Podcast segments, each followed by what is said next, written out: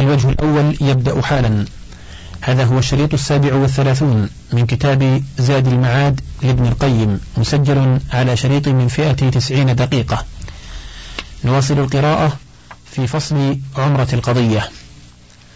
فصل وأما قول ابن عباس إن رسول الله صلى الله عليه وسلم تزوج ميمونة وهو محرم وبنى بها وهو حلال فمما استدرك عليه وعد من وهمه. قال سعيد بن المسيب ووهم ابن عباس وإن كانت خالته ما تزوجها رسول الله صلى الله عليه وسلم إلا بعدما حل ذكره البخاري. قال يزيد بن الأصم عن ميمونة تزوجني رسول الله صلى الله عليه وسلم ونحن حلالان بسرف رواه مسلم. وقال أبو رافع تزوج رسول الله صلى الله عليه وسلم ميمونة وهو حلال وبنى بها وهو حلال وكنت الرسول بينهما صح ذلك عنه. وقال سعيد بن المسيب هذا عبد الله بن عباس يزعم أن رسول الله صلى الله عليه وسلم نكح ميمونة وهو محرم وإنما قدم رسول الله صلى الله عليه وسلم مكة وكان الحل والنكاح جميعا فشبه ذلك على الناس. وقد قيل إنه تزوجها قبل أن يحرم وفي هذا نظر إلا أن يكون وكل في العقد عليها قبل إحرامه. وأظن الشافعي ذكر ذلك قولا فالأقوال ثلاثة. أحدها أنه تزوجها بعد حله من العمرة وهو قول ميمونة نفسها وقول السفير بينهما وبين رسول الله صلى الله عليه وسلم وهو أبو رافع وقول سعيد بن المسيب وجمهور أهل النقل. والثاني أنه تزوجها وهو محرم وهو قول ابن عباس وأهل الكوفة وجماعة. والثالث أنه تزوجها قبل أن يحرم. وقد حمل قول ابن عباس أنه تزوجها وهو محرم على أنه تزوجها في الشهر الحرام لا في حال الإحرام. قالوا ويقال أحرم الرجل إذا عقد الإحرام وأحرم إذا دخل في الشهر الحرام وإن كان حلالا.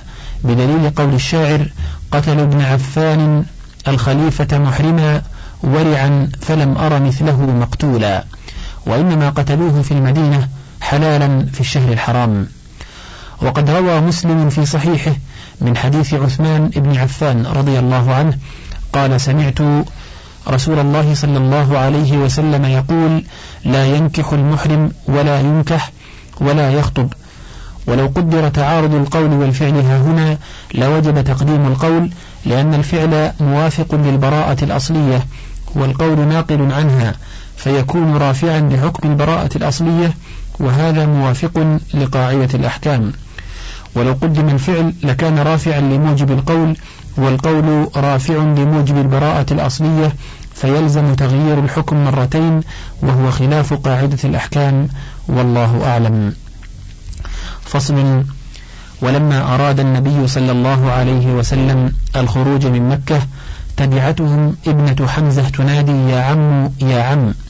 فتناولها علي بن أبي طالب رضي الله عنه فأخذها بيده وقال لفاطمة دونك ابنة عمك.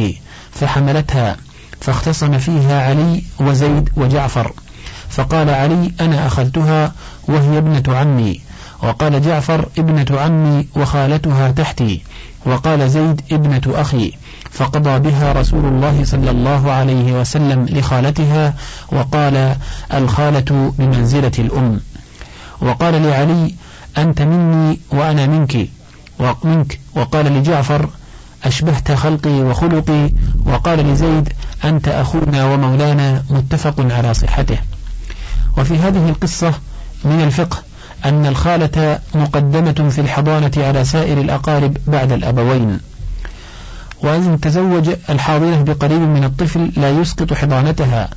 نص أحمد رحمه الله تعالى في رواية عنه على أن تزويجها لا يسقط حضانتها في الجارية خاصة. واحتج بقصة بنت حمزة هذه. ولما كان ابن العم ليس محرما لم يفرق بينه وبين الأجنبي في ذلك. وقال تزوج الحاضنة لا يسقط حضانتها للجارية. وقال الحسن البصري لا يكون تزوجها مسقطا لحضانتها بحال ذكرا كان الولد أو أنثى. وقد اختلف في سقوط الحضانة بالنكاح على أربعة أقوال. أحدها تسقط به ذكرا كان أو أنثى وهو قول مالك والشافعي وأبي حنيفة وأحمد في إحدى الروايات عنه. والثاني لا تسقط بحال وهو قول الحسن وابن حزم. والثالث إن كان الطفل بنتا لم تسقط الحضانة وإن كان ذكرا سقطت. وهذه رواية عن أحمد رحمه الله تعالى. وقال في رواية مهنا إذا تزوجت الأم وابنها صغير أخذ منها. قيل له والجارية مثل الصبي؟ قال لا. الجارية تكون معها إلى سبع سنين. وحكى ابن أبي موسى رواية أخرى عنه أنها أحق بالبنت وإن تزوجت إلى أن تبلغ. والرابع أنها إذا تزوجت بنسيب من الطفل لم تسقط حضانتها وإن تزوجت بأجنبي سقطت ثم اختلف أصحاب هذا القول على ثلاثة أقوال. أحدها أنه يكفي كونه نسيبا فقط محرما كان أو غير محرم وهذا ظاهر كلام أصحاب أحمد وإطلاقهم.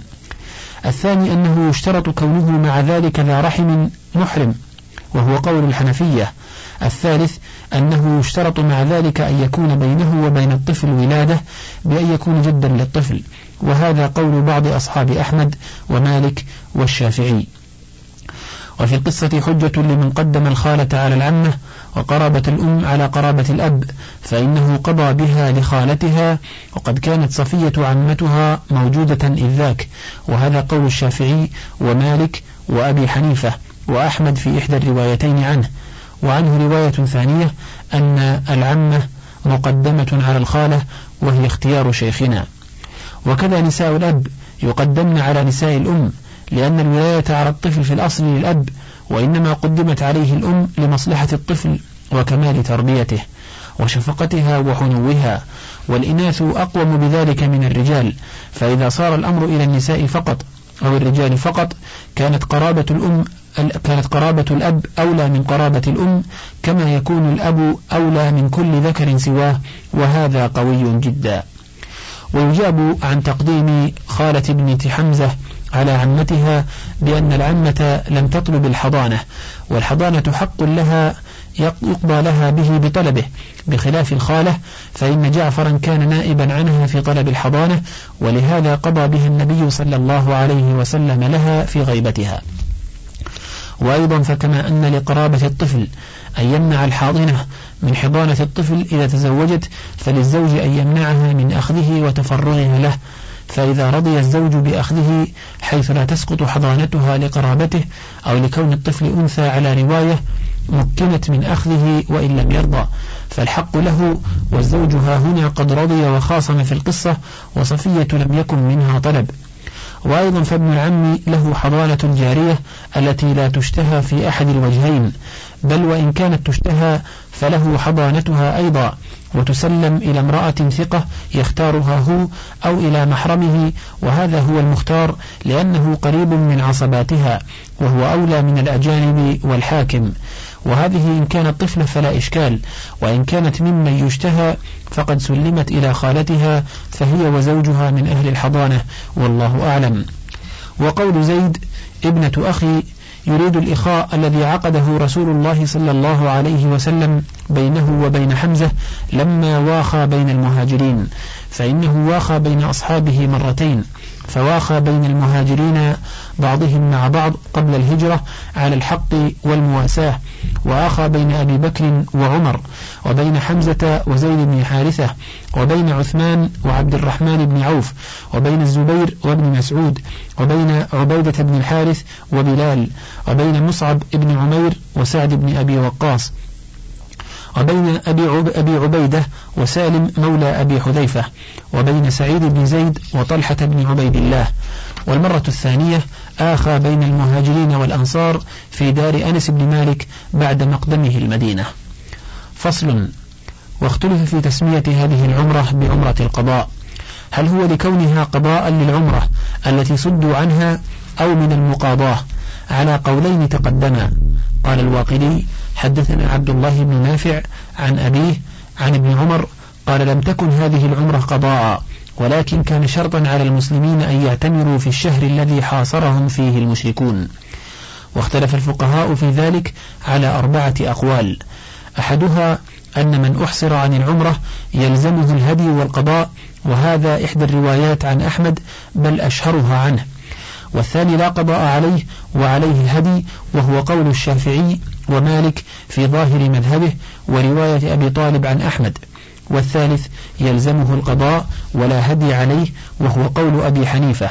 والرابع لا قضاء عليه ولا هدي وهو إحدى الروايات عن أحمد. فمن أوجب عليه القضاء والهدي احتج بأن النبي صلى الله عليه وسلم وأصحابه نحروا الهدي حين صدوا عن البيت ثم قضوا من قابل. قال والعمرة تلزم بالشروع فيها ولا يسقط الوجوب إلا بفعلها. ونحر الهدي لأجل التحلل قبل تمامها وقالوا وظاهر الآية يوجب الهدي لقوله تعالى فإن أحصرتم فما استيسر من الهدي. ومن لم يوجبهما قالوا لم يأمر النبي صلى الله عليه وسلم الذين أحصروا معه بالقضاء ولا أحدا منهم. ولا وقف الحل على نحرهم الهدي بل أمرهم أن يحلقوا رؤوسهم وأمر من كان معه هدي أن ينحر هديه ومن أوجب الهدي دون القضاء احتج بقوله فإن أحصرتم فما استيسر من الهدي. ومن أوجب القضاء دون الهدي احتج بأن العمرة تلزم بالشروع فإذا أحصر جاز له تأخيرها لعذر الإحصار فإذا زال الحصر أتى بها بالوجوب السابق ولا يوجب تخلل التحلل بين الإحرام بها أولا وبين فعلها في وقت الإمكان شيئا وظاهر القرآن يرد هذا القول ويوجب الهدي دون القضاء لأنه جعل الهدي هو جميع ما على المحصر فدل على أنه يكتفى به منه والله أعلم. فصل وفي نحره صلى الله عليه وسلم لما أحصر بالحديبية دليل على أن المحصر ينحر هديه وقت حصره وهذا لا خلاف فيه إذا كان محرما بعمرة وإن كان مفردا أو قارنا ففيه قولان. أحدهما أن الأمر كذلك وهو الصحيح لأنه أحد النسكين فجاز الحل منه ونحر هديه وقت حصره.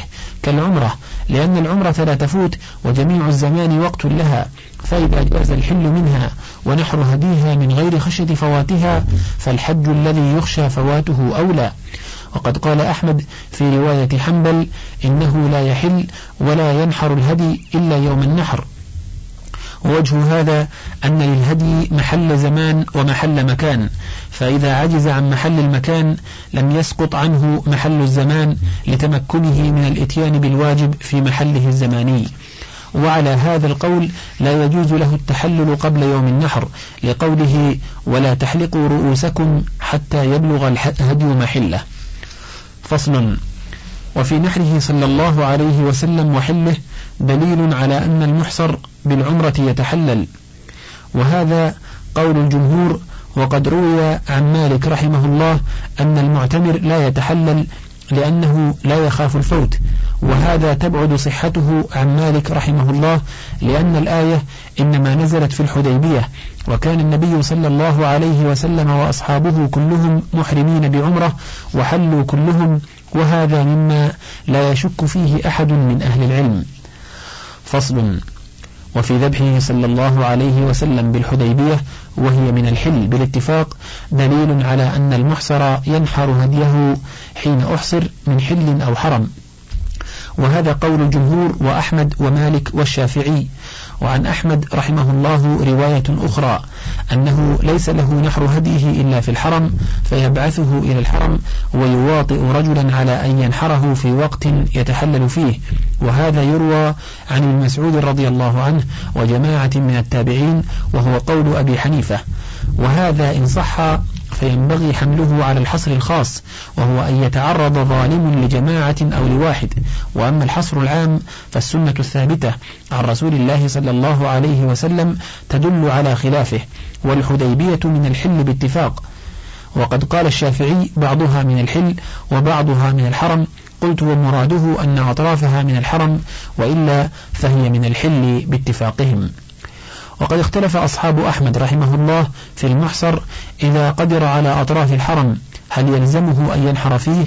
فيه وجهان لهم والصحيح أنه لا يلزمه لأن النبي صلى الله عليه وسلم نحر هديه في موضعه مع قدرته على أطراف الحرم. وقد أخبر الله سبحانه أن الهدي كان محبوسا عن بلوغ محله.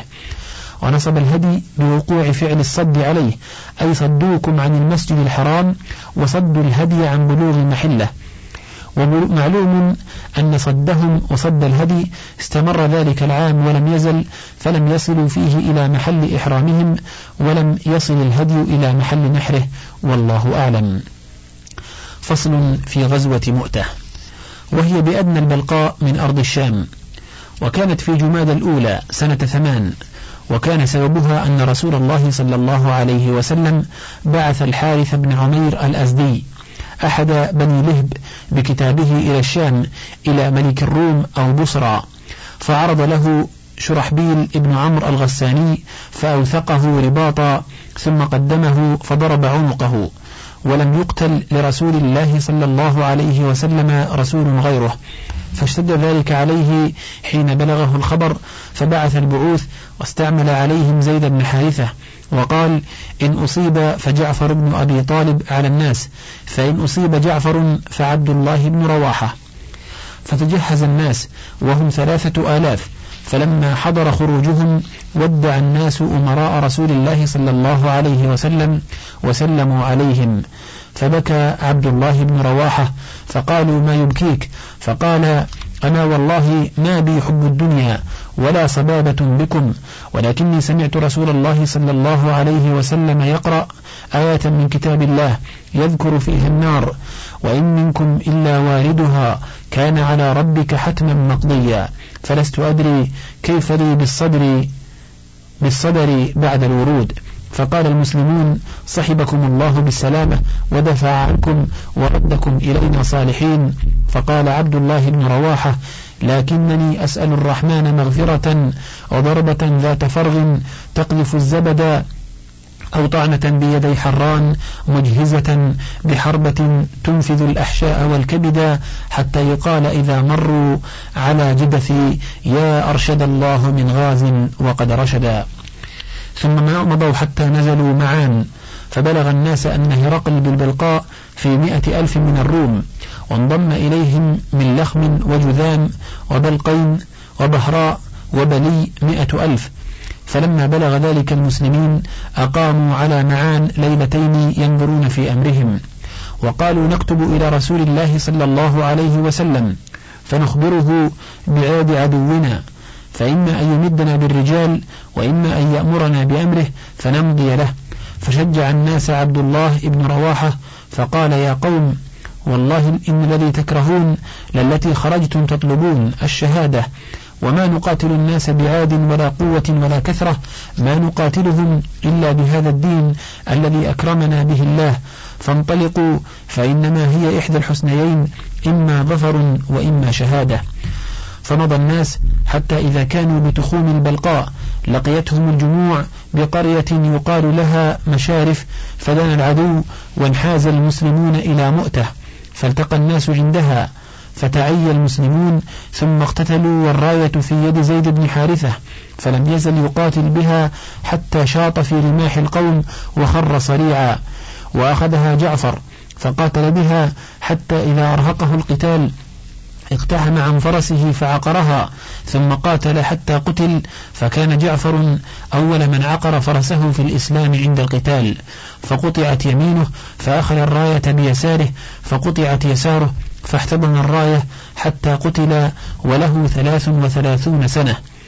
ثم أخذها عبد الله بن رواحة وتقدم بها وهو على فرسه فجعل يستنزل نفسه ويتردد بعض التردد ثم نزل فأتاه ابن عم له بعرق من لحم فقال شد بها صلبك فإنك قد لقيت في أيامك, أيامك هذه ما لقيت فأخذها من يده فانتهس منها نهسه ثم سمع الحطمة, سمع الحطمة في ناحية الناس فقال وأنت في الدنيا ثم ألقاه من يده ثم أخذ سيفه وتقدم فقاتل حتى قتل ثم أخذ الراية ثابت بن أقرم أخو بني عجلان فقال يا معشر المسلمين اصطلحوا على رجل منكم. قالوا أنت. قال ما أنا بفاعل. فاصطلح الناس على خالد بن الوليد فلما أخذ الراية دافع القوم وحاش بهم ثم انحاز بالمسلمين وانصرف بالناس. وقد ذكر ابن سعد أن الهزيمة كانت على المسلمين والذي في صحيح البخاري أن الهزيمة كانت على الروم. والصحيح ما ذكره ابن إسحاق أن كل فئة انحازت عن الأخرى. وأطلع الله سبحانه على ذلك رسوله من يومهم ذلك فأخبر به أصحابه وقال لقد رفعوا إلي في الجنة فيما يرى النائم على سرر من ذهب فرأيت في سرير عبد الله بن رواحة إزورارا عن سرير صاحبيه. فقلت عم هذا؟ فقيل لي مضيا وتردد عبد الله بعض التردد ثم مضى. وذكر عبد الرزاق عن ابن عيينة عن ابن جدعان عن ابن المسيب. قال رسول الله صلى الله عليه وسلم مثل لي جعفر وزيد وابن رواحة في خيمة من در. كل واحد منهم على سرير. فرأيت زيدا وابن رواحة في أعناقهما صدود. ورأيت جعفرا مستقيما ليس فيه صدود. قال فسألت أو قيل لي إنهما حين غشي غشيهما الموت أعرضا أو كأنهما صدى بوجوههما وأما جعفر فإنه لم يفعل. وقال رسول الله صلى الله عليه وسلم في جعفر إن الله أبدله بيديه جناحين يطير بهما في الجنة حيث شاء. قال أبو عمر وروينا عن ابن عمر أنه قال وجدنا ما بين صدر جعفر ومنكبيه وما أقبل منه تسعين جراحة ما بين ضربة بالسيف وطعنة بالرمح. وقال موسى بن عقبة قدم يعلى ابن منية على رسول الله صلى الله عليه وسلم بخبر أهل مؤتة فقال له رسول الله صلى الله عليه وسلم إن شئت فأخبرني وإن شئت أخبرتك. قال أخبرني يا رسول الله. فأخبره صلى الله عليه وسلم خبرهم كله ووصفهم له. فقال والذي بعثك بالحق ما تركت من حديثهم حرفا واحدا لم تذكره.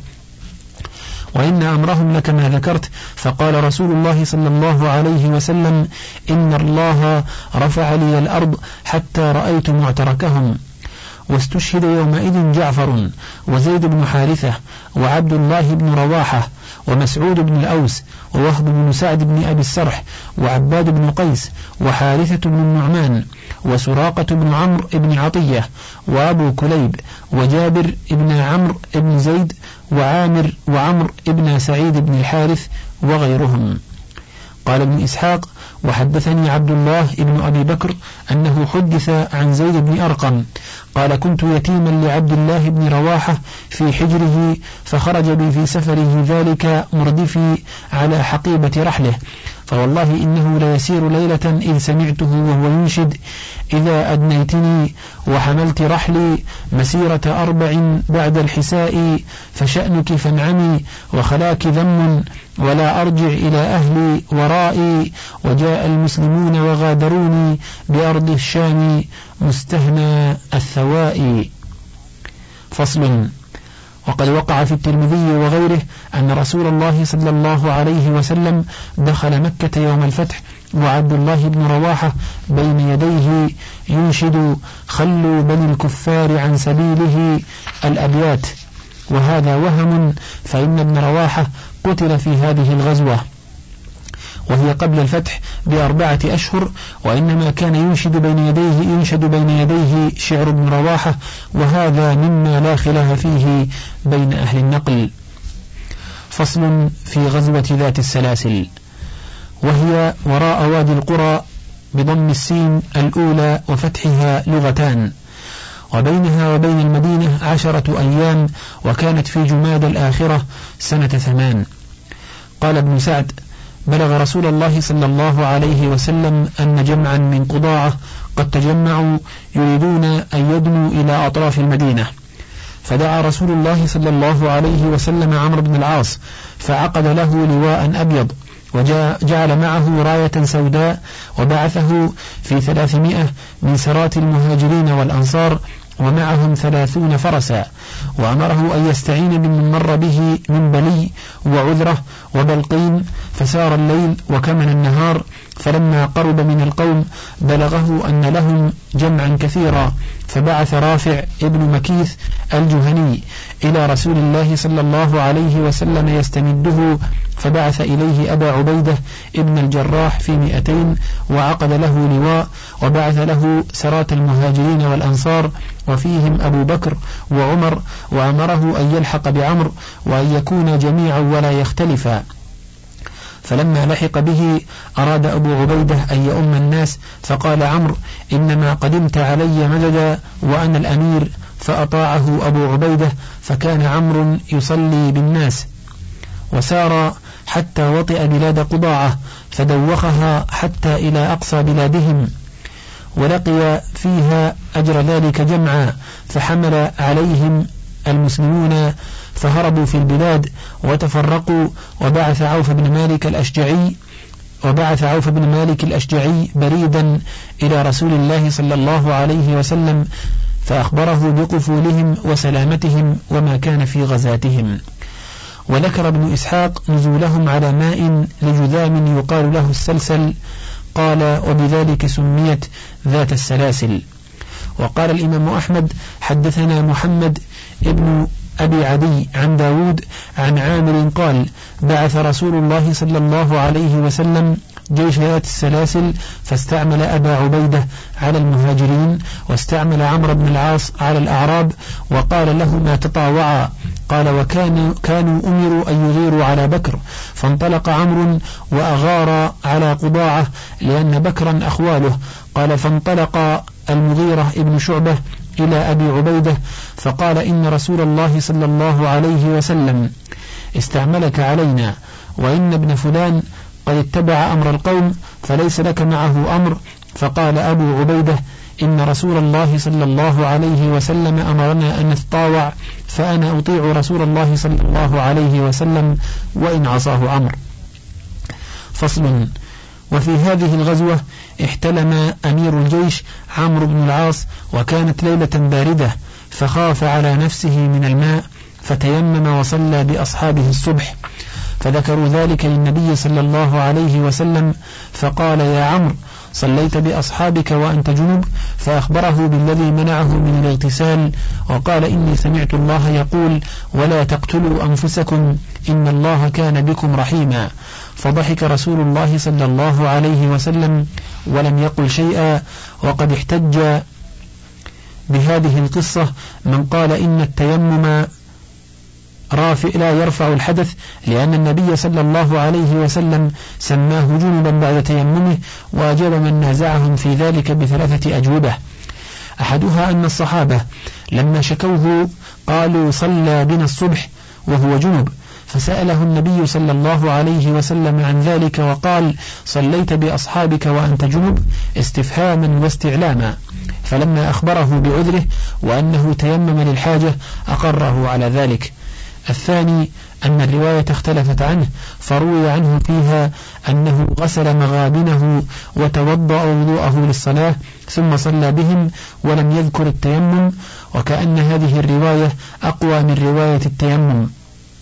قال عبد الحق وقد ذكرها وذكر رواية التيمم قبلها ثم قال وهذا أوصل من الأول لأنه عن عبد الرحمن بن جبير المصري عن أبي القيس مولى عمرو عن عمرو والأولى الأولى التي فيها التيمم من رواية عبد الرحمن بن جبير عن عمرو بن العاص لم يذكر بينهما أبا قيس.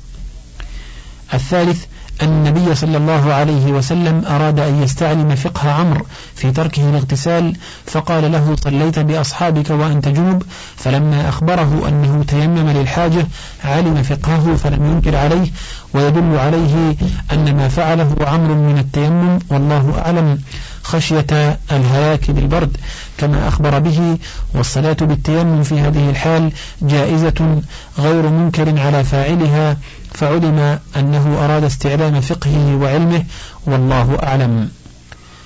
فصل في سرية الخبط. وكان أميرها أبا عبيدة ابن الجراح وكانت في رجب سنة ثمان فيما أنبأنا به الحافظ أبو الفتح محمد بن سيد الناس في كتاب عيون الأثر. له وهو عندي وهم كما سنذكره إن شاء الله تعالى. قالوا بعث رسول الله صلى الله عليه وسلم أبا عبيدة ابن الجراح في ثلاثمائة رجل من المهاجرين والأنصار وفيهم عمر بن الخطاب إلى حي من جهينة بالقبلية مما يلي ساحل البحر وبينها وبين المدينة خمس ليال فأصابهم في الطريق جوع شديد فأكلوا الخبط وألقى إليهم البحر حوتا عظيما فأكلوا منه ثم انصرفوا ولم يلقوا كيدا. وفي هذا نظر فإن في الصحيحين من حديث جابر قال بعثنا رسول الله صلى الله عليه وسلم في ثلاثمائة راكب أميرنا أبو عبيدة ابن الجراح نرصد عيرا لقريش فأصابنا جوع شديد حتى أكلنا الخبط فسمي جيش الخبط فنحر رجل ثلاث جزائر ثم نحر ثلاث جزائر ثم نحر ثلاث جزائر ثم إن أبا عبيدة نهاه فألقى إلينا البحر دابة يقال لها العنبر فأكلنا منها نصف شهر وادهنا من ودكها حتى ثابت إلينا أجسامنا وصلحت وأخذ أبو عبيدة ضلعا من أضلاعه فنظر إلى أطول رجل في الجيش وأطول جمل فحمل عليه ومر تحته وتزودنا من لحمه وشائق. فلما قدمنا المدينة أتينا رسول الله صلى الله عليه وسلم فذكرنا له ذلك فقال هو رزق أخرجه الله لكم فهل معكم من لحمه شيء تطعمون؟ فأرسلنا إلى رسول الله صلى الله عليه وسلم منه فأكل. قلت وهذا السياق يدل على أن هذه الغزوة كانت قبل الهدنة وقبل عمرة الحديبية فإنه من حين صالح أهل مكة بالحديبية لم يكن يرصد لهم عيرا بل كان زمن أمن وهدنة إلى حين الفتح ويبعد أن تكون سرية الخبط أن تكون سرية الخبط على هذا الوجه مرتين مرة قبل الصلح ومرة بعده والله أعلم. فصل في فقه هذه القصة. ففيها جواز القتال في الشهر الحرام إن كان ذكر التاريخ فيها برجب محفوظا. والظاهر والله أعلم أنه وهم غير محفوظ إذ لم يحفظ عن النبي صلى الله عليه وسلم أنه غزا في الشهر الحرام ولا أغار فيه ولا بعث فيه سرية. وقد عير المشركون المسلمين بقتالهم في أول رجب في قصة العلاء بن الحضرمي. فقالوا استحل محمد الشهر الحرام وأنزل الله في ذلك يسألونك عن الشهر الحرام قتال فيه قل قتال فيه كبير ولم يثبت نسخ هذا بنص يجب المصير إليه ولا اجتمعت الأمة على نسخه وقد استدل على تحريم القتال في الأشهر الحرم بقوله تعالى فإذا انسلخ الأشهر الحرم فاقتلوا المشركين حيث وجدتموهم ولا حجة في هذا لأن الأشهر الحرم ها هنا هي أشهر التسيير الأربعة التي سير الله فيها المشركين في الأرض يأمنون فيها وكان أولها يوم الحج الأكبر عاشر ذي الحجة وآخرها عاشر ربيع الآخر. هذا هو الصحيح في الآية لوجوه عديدة ليس هذا موضعها. وفيها جواز أكل ورق الشجر عند المخمصة وكذلك عشب الأرض. وفيها جواز نهي الإمام وأمير الجيش للغزاة عن نحر ظهورهم وإن احتاجوا إليه خشية أن يحتاجوا إلى ظهرهم عند لقاء عدوهم ويجب عليهم الطاعة إذا نهاهم. وفيها جواز أكل ميتة البحر وأنها لم تدخل في قوله عز وجل حرمت عليكم الميتة والدم. وقد قال تعالى أحل لكم صيد البحر وطعامه متاعا لكم. وقد صح عن أبي بكر الصديق وعبد الله بن عباس وجماعة من الصحابة أن صيد البحر ما صيد منه وطعامه ما مات فيه. وفي السنن عن ابن عمر مرفوعا وموقوفا أحلت لنا ميتتان ودمان فأما الميتتان فالسمك والجراد وأما الدمان فالكبد والطحال. حديث حسن. وهذا الموقوف في حكم المرفوع لأن قول الصحابي أحل لنا كذا وحرم علينا ينصرف إلى إحلال النبي صلى الله عليه وسلم وتحريمه. فإن قيل فالصحابة في هذه الواقعة كانوا مضطرين ولهذا لما هموا بأكلها قالوا إنها ميتة وقالوا نحن رسل رسول الله صلى الله عليه وسلم ونحن مضطرون فأكلوا وهذا دليل على أنهم لو كانوا مستغنين عنها لما أكلوا منها. قيل لا ريب أنهم كانوا مضطرين ولكن هيأ الله لهم من الرزق أطيبه وأحله. وقد قال النبي صلى الله عليه وسلم لهم بعد أن قدموا هل بقي معكم من لحمه شيء؟ قالوا نعم فأكل منه النبي صلى الله عليه وسلم وقال إنما هو رزق ساقه الله لكم. ولو كان هذا رزق مضطر لم يأكل منه رسول الله صلى الله عليه وسلم في حال الاختيار. ثم لو كان أكلهم منها للضرورة فكيف ساغ لهم أن يدهنوا من ودكها وينجسوا به ثيابهم وأبدانهم؟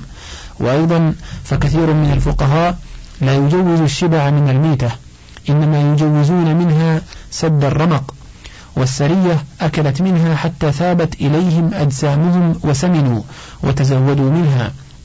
فإن قيل إنما يتم لكم الاستدلال بهذه القصة إذا كانت تلك الدابة قد ماتت في البحر ثم ألقاها ميتة.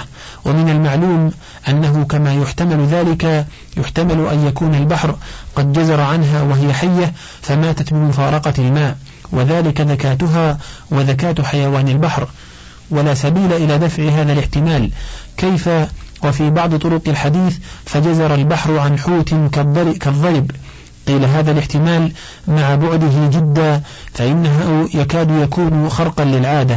فإن مثل هذه الدابة إذا كانت حية إنما تكون في لجة البحر وثبجه دون ساحله وما رق منه ودنا من البر. وأيضا فإنه لا يكفي ذلك في الحل لأنه إذا شك في السبب الذي مات به الحيوان هل هو سبب مبيح له أو غير مبيح؟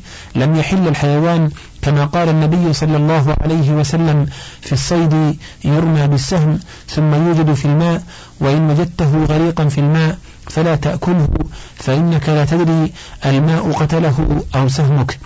فلو كان الحيوان البحري حراما إذا مات في البحر لم يبح وهذا مما لا يعلم فيه خلاف بين الأئمة.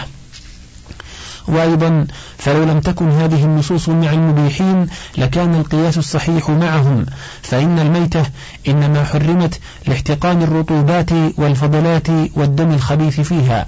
والذكاة لما كانت تزيل ذلك الدم والفضلات كانت سبب الحل وإلا فالموت لا يقتضي التحريم فإنه حاصل بالذكاة كما يحصل بغيرها.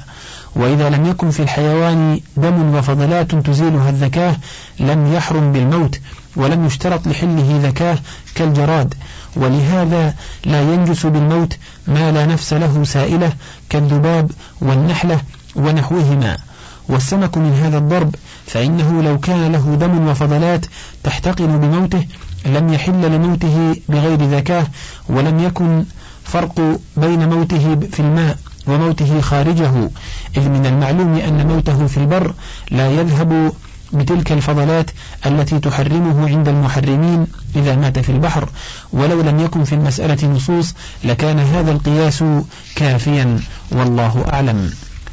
فصل وفيها دليل على جواز الاجتهاد في الوقائع في حياة النبي صلى الله عليه وسلم وإقراره على ذلك لكن هذا كان في حال الحاجة إلى الاجتهاد وعدم تمكنهم من مراجعة النص. وقد اجتهد أبو بكر وعمر رضي الله عنهما بين يدي رسول الله صلى الله عليه وسلم في عدة من الوقائع وأقرهما على ذلك لكن في قضايا جزئية معينة لا في أحكام عامة وشرائع كلية فإن هذا لم يقع من أحد من الصحابة في حضوره صلى الله عليه وسلم البتة. فصل في الفتح الأعظم. الذي أعز الله به دينه ورسوله وجنده وحزبه الأمين واستنقذ به بلده بلده وبيته الذي جعله هدى للعالمين من أيدي الكفار والمشركين.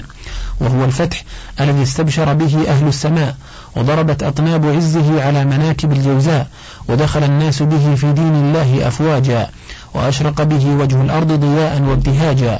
خرج له رسول الله صلى الله عليه وسلم بكتائب الإسلام وجنود الرحمن سنة ثمان لعشر مضين من رمضان واستعمل على المدينة أبا رهم كلثوم ابن حسين الغفاري وقال ابن سعد بل استعمل عبد الله بن أم مكتوم وكان السبب الذي جر إليه وحدا إليه فيما ذكر إمام أهل السير والمغازي والأخبار محمد بن إسحاق بن يسار أن بني بكر ابن عبد مناه ابن كنانة عدت على خزاعة وهم على ماء يقال له الوتير فبيتوهم وقتلوا منهم.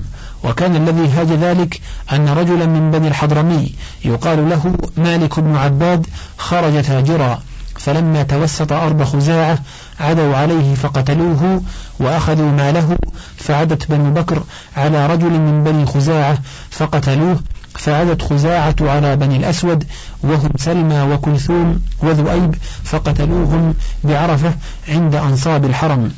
هذا كله قبل المبعث. فلما بعث رسول الله صلى الله عليه وسلم وجاء الإسلام حجز بينهم وتشاغل الناس بشأنه.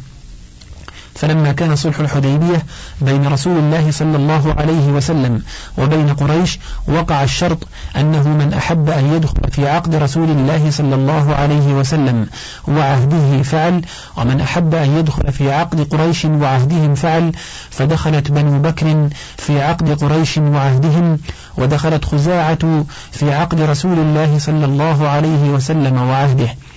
فلما استمرت الهدنة اغتنمها بنو بكر من خزاعة وأرادوا أن يصيبوا منهم الثأر القديم. فخرج نوفل ابن معاوية الديني في جماعة من بني بكر فبيت خزاعة وهم على الوتير فأصابوا منهم رجالا وتناوشوا واقتتلوا. وأعانت قريش بني بكر بالسلاح وقاتل معهم من قريش من قاتل مستخفيا ليلا. ذكر ابن سعد منهم صفوان بن أمية وحويطب بن عبد العزى ومكرز بن حفص حتى حازوا خزاعة إلى الحرم. فلما انتهوا إليه قالت بنو بكر يا نوفل إنا قد دخلنا الحرم إلهك إلهك. فقال كلمة, عظيم كلمة عظيمة لا إله له اليوم يا بني بكر أصيبوا ثأركم فلعمري إنكم لتسرقون في الحرم. أفلا تصيبون ثأركم فيه؟